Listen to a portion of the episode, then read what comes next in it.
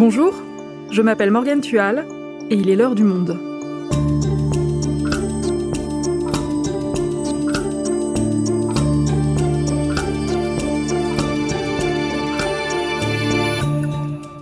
Aujourd'hui, exceptionnellement, nous changeons d'heure et même d'année. Direction le futur pour un voyage vers Mars. Pierre Barthélémy, journaliste Science au Monde, tentera malgré tout de nous faire garder les pieds sur Terre en nous expliquant pourquoi nous sommes encore bien loin de pouvoir les poser sur la planète rouge. Mars, une épopée irréaliste, un épisode produit sur Terre par Antoine Boyer et Esther Michon, réalisation Amandine Robillard.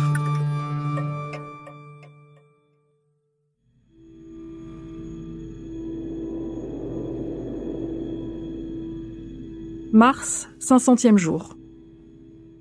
Cela fait un an et demi que notre équipage a réussi à poser le vaisseau d'atterrissage sur la planète rouge. Il est désormais temps de repartir. Notre mission s'achève. Un exploit. Avant nous, aucun humain ne s'était posé ici. Ni femme, ni homme, que des robots, comme Persévérance, en 2021, il y a fort longtemps.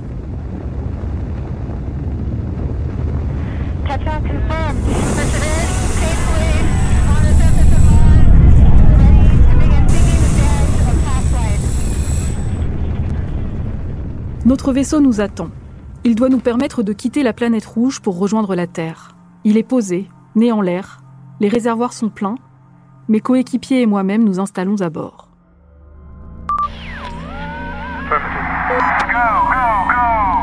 Mais la fusée ne décolle pas. Et elle est impossible à réparer depuis mars. Nous sommes coincés. Le calcul est vite fait. Personne ne pourra arriver de Terre avant quasiment trois ans. Jusqu'ici, cette première mission humaine sur Mars s'était déroulée à la perfection. On y a cru, mais c'était très ambitieux. Peut-être trop.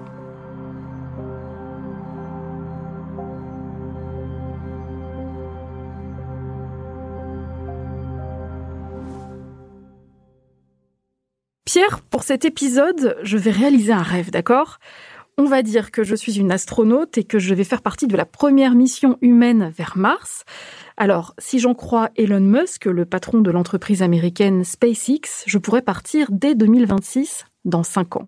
Tu pourrais partir dans 5 ans, mais il n'y a rien qui garantit que tu arriverais vivante et il n'y a surtout rien qui garantit que tu reviendrais vivante en fait, euh, on saurait parfaitement envoyer des cadavres sur Mars. Euh, on n'est pas sûr de pouvoir faire revenir des humains vivants car les contraintes sont vraiment énormes. C'est un voyage dangereux, c'est un séjour dangereux. Et tout l'enjeu, effectivement, c'est de te faire revenir vivante et pas de rester coincé comme dans ton introduction. Et pour ça, aujourd'hui, on a, pour ainsi dire, rien qui est prêt. Alors rien n'est prêt. Euh, on va essayer de reprendre tout ça dans l'ordre. Déjà, si moi je veux partir sur Mars, on commence par le décollage. Est-ce que ça, on sait faire? Alors on sait faire décoller des fusées. Bien sûr, on en voit tous les jours ou presque. Mais la fusée qui va t'emmener sur Mars, qui va emmener le vaisseau vers Mars, celle-là, elle n'existe pas. Elle est en cours de développement, elle s'appelle le SLS, c'est une fusée américaine. Elle devrait faire son premier vol cette année. Mais avoir une fusée pour faire décoller des choses de la Terre, c'est une chose.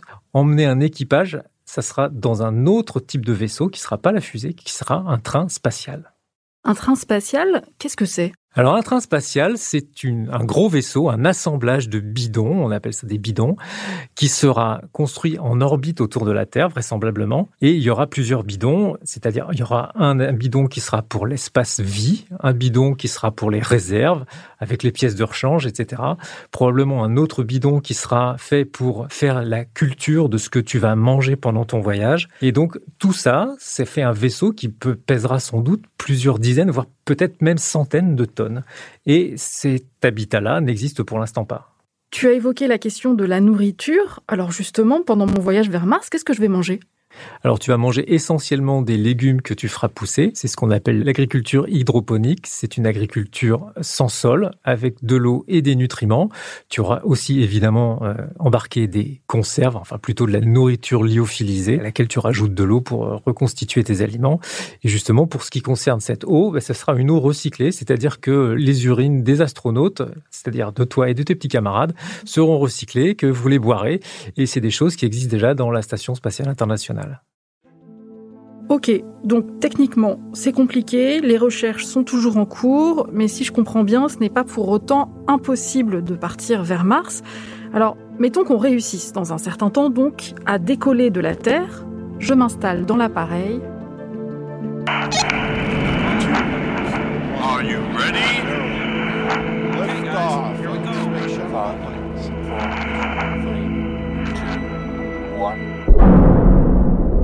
La fusée s'envole sans encombre.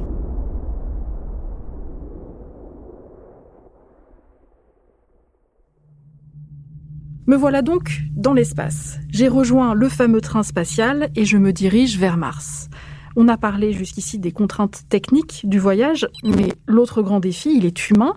Rassure-moi, je ne pars pas seul pour Mars. Non, je pense que si tu partais seul, il y a très peu de chances que tu survives. Donc il y aura un équipage, il faudra bien le choisir. Probablement un équipage de 4 à 6 personnes, parce que on sait déjà avec des expériences que les Russes ont faites que 3 personnes c'est pas une bonne idée, ça se finit toujours par un 2 contre 1. Une bonne idée aussi serait d'avoir plusieurs nationalités différentes, parce qu'il y a des échanges culturels, il y a des solutions différentes qui sont apportées aux problèmes suivant les cultures. Et évidemment, euh, la question du ratio homme-femme est posée. Ce ne sera pas comme dans l'émission Apollo 100% masculin, il y aura forcément euh, des femmes à bord, parce qu'il faut que pour ce voyage, pour la première fois, on ira sur une autre planète, il faut que pour ce voyage, on ait un échantillon représentatif de l'humanité.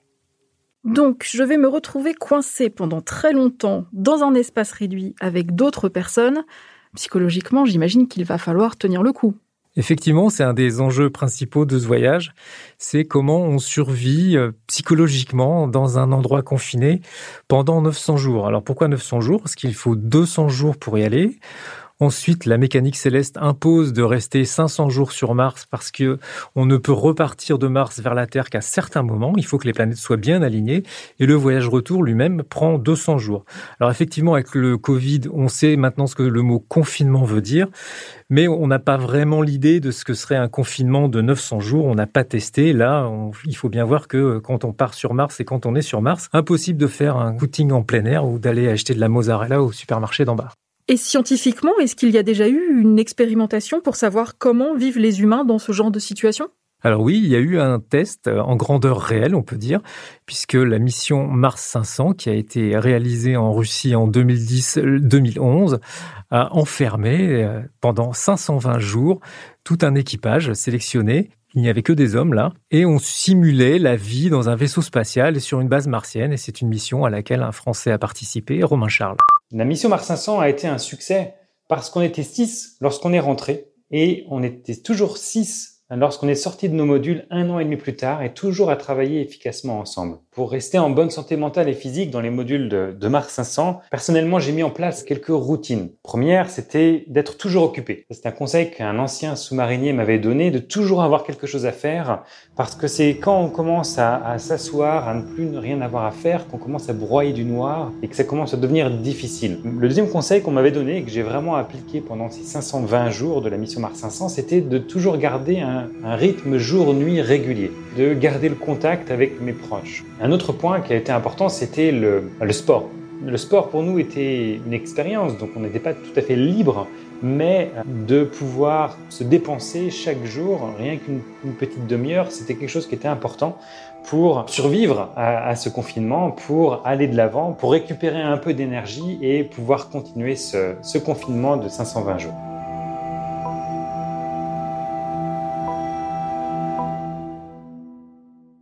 Ok, mais la mission Mars 500, c'était une expérimentation sur Terre. Si moi je suis vraiment dans l'espace, psychologiquement, est-ce que c'est vraiment comparable? Alors non, ça n'est pas vraiment comparable parce que tu vas voir rapidement la Terre devenir une petite bille bleue à l'horizon, de plus en plus loin. Ta maison va devenir de plus en plus petite en fait, et jusqu'à ce qu'elle devienne, pour ainsi dire, invisible. il y a des moments où tu ne la verras plus du tout. Ça sera une immense solitude à gérer et une solitude de 900 jours, ce qu'on n'a jamais fait euh, à aucun moment dans l'expérimentation spatiale actuelle. Il y a deux autres difficultés à surmonter. La première, c'est que contrairement à quand on est sur la station spatiale internationale, on peut redescendre très vite, en quelques heures, si jamais il y a un vrai pépin. Là, ce ne sera pas possible. Il n'y aura pas de voyage retour possible euh, en cas de problème. La deuxième difficulté, c'est le délai de communication avec tes proches, parce que plus tu t'éloigneras de Terre et plus tu te rapprocheras de Mars, plus tu attendras longtemps avant de recevoir les réponses à tes questions. C'est-à-dire que au plus loin, tu vas avoir plus d'une demi-heure d'attente entre la question et la réponse. On a donc beaucoup d'incertitudes sur l'impact psychologique d'un tel voyage. Et sur le plan physique, qu'est-ce qui va m'arriver? Sur le plan physique, d'abord, tu vas passer 200 jours à l'aller et 200 jours au retour euh, en impesanteur. Donc là, on a déjà du recul là-dessus parce que dans l'ISS, on a fait beaucoup d'études sur ce sujet.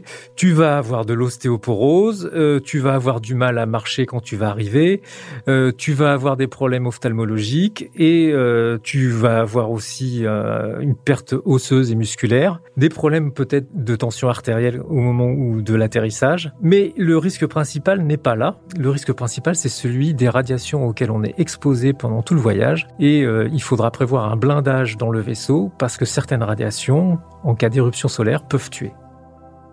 La question principale, c'est de savoir dans quel état tu vas arriver sur Mars, parce qu'au moment où ton vaisseau va se poser, il faudra que tu sois en état d'en descendre et de marcher jusqu'à la base.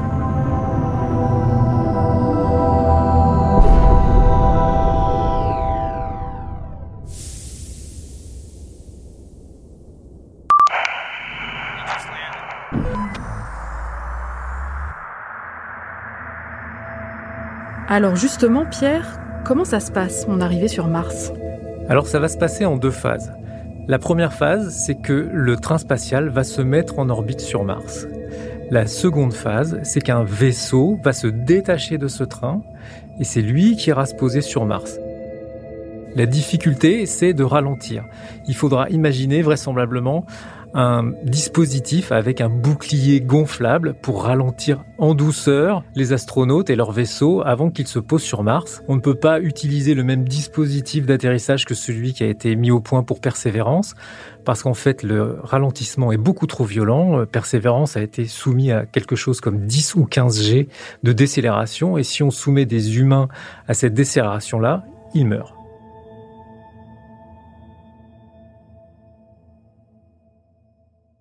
Soyons optimistes, on ne meurt pas tout de suite, on réussit à se poser sur Mars, on va ouvrir la porte de notre habitat spatial, et on devrait entendre quelque chose comme ceci.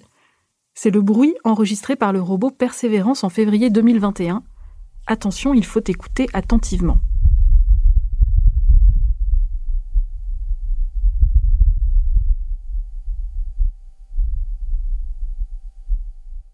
Alors déjà, Pierre, première question, où est-ce qu'on va habiter?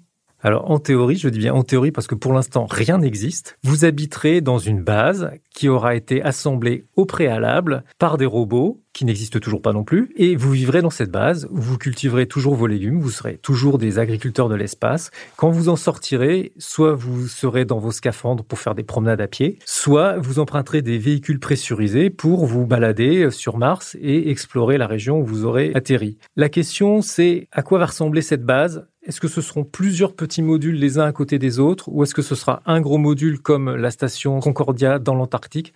Pour l'instant, ça n'est pas encore décidé. Et puis, j'imagine que ça va être très dangereux pour nous, la vie sur Mars, non?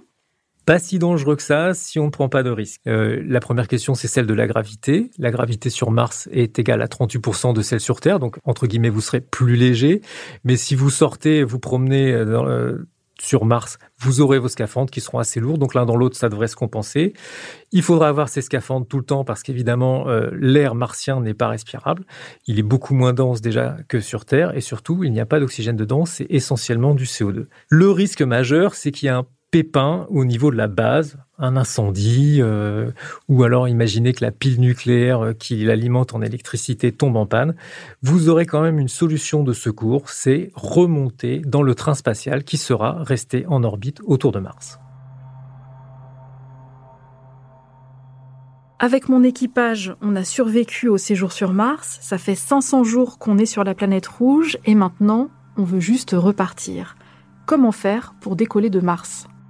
Alors c'est un peu compliqué, il faut un vaisseau particulier qu'on appelle le MAV, le Mars Ascent Vehicle. Il faudra l'amener de terre au préalable. Il faudra aussi fabriquer son carburant sur place et donc on aura besoin de beaucoup d'énergie. C'est pour ça qu'on a besoin d'avoir une petite centrale nucléaire pour extraire euh, de l'eau martienne, enfin de la glace martienne et de l'air martien, de quoi fabriquer de l'oxygène et du méthane qui seront les carburants de ce MAV. Et il faudra peut-être en avoir deux au cas où l'un des deux tombe en panne, avoir une solution de secours pour remonter dans le train spatial qui lui sera toujours en orbite.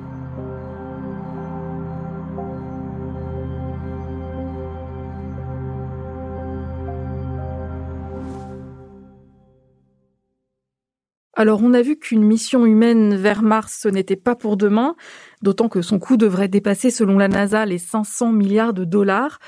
Alors tant pis, je redescends sur Terre, je ne vais pas aller sur Mars de sitôt. À ton avis, Pierre, quand est-ce qu'on sera en mesure d'envoyer des humains sur la planète rouge? Je vais répondre à ta question par une anecdote. Quand j'ai commencé à faire euh, de la vulgarisation scientifique, c'était il y a 25 ans. Et à ce moment-là, je me souviens avoir posé la question du voyage martien habité à un chercheur. Et la réponse, c'était, oh, dans les années 2020. Donc nous sommes dans les années 2020 et en réalité, on a très peu progressé depuis cette époque. Quasiment rien n'existe pour faire ce voyage. Donc pour répondre à ta question, peut-être dans 30 ans, peut-être dans 40 ans, ce sera vraisemblablement pas pendant ma carrière de journaliste, puisque j'ai 53 ans, mais j'espère quand même le voir de mon vivant. Merci Pierre. Merci Morgane.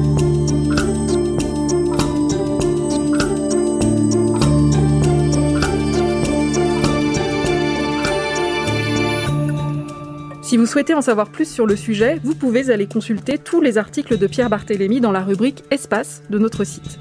C'est la fin de L'heure du monde, le podcast quotidien d'actualité proposé par le journal Le Monde et Spotify. Pour ne rater aucun épisode, vous pouvez vous abonner gratuitement sur Spotify ou nous retrouver chaque jour sur le site et l'application lemonde.fr. Si vous avez des remarques, suggestions, critiques, n'hésitez pas à nous envoyer un email l'heure du monde@lemonde.fr. L'heure du monde est publiée tous les matins, du lundi au vendredi. On se retrouve donc très vite. À bientôt.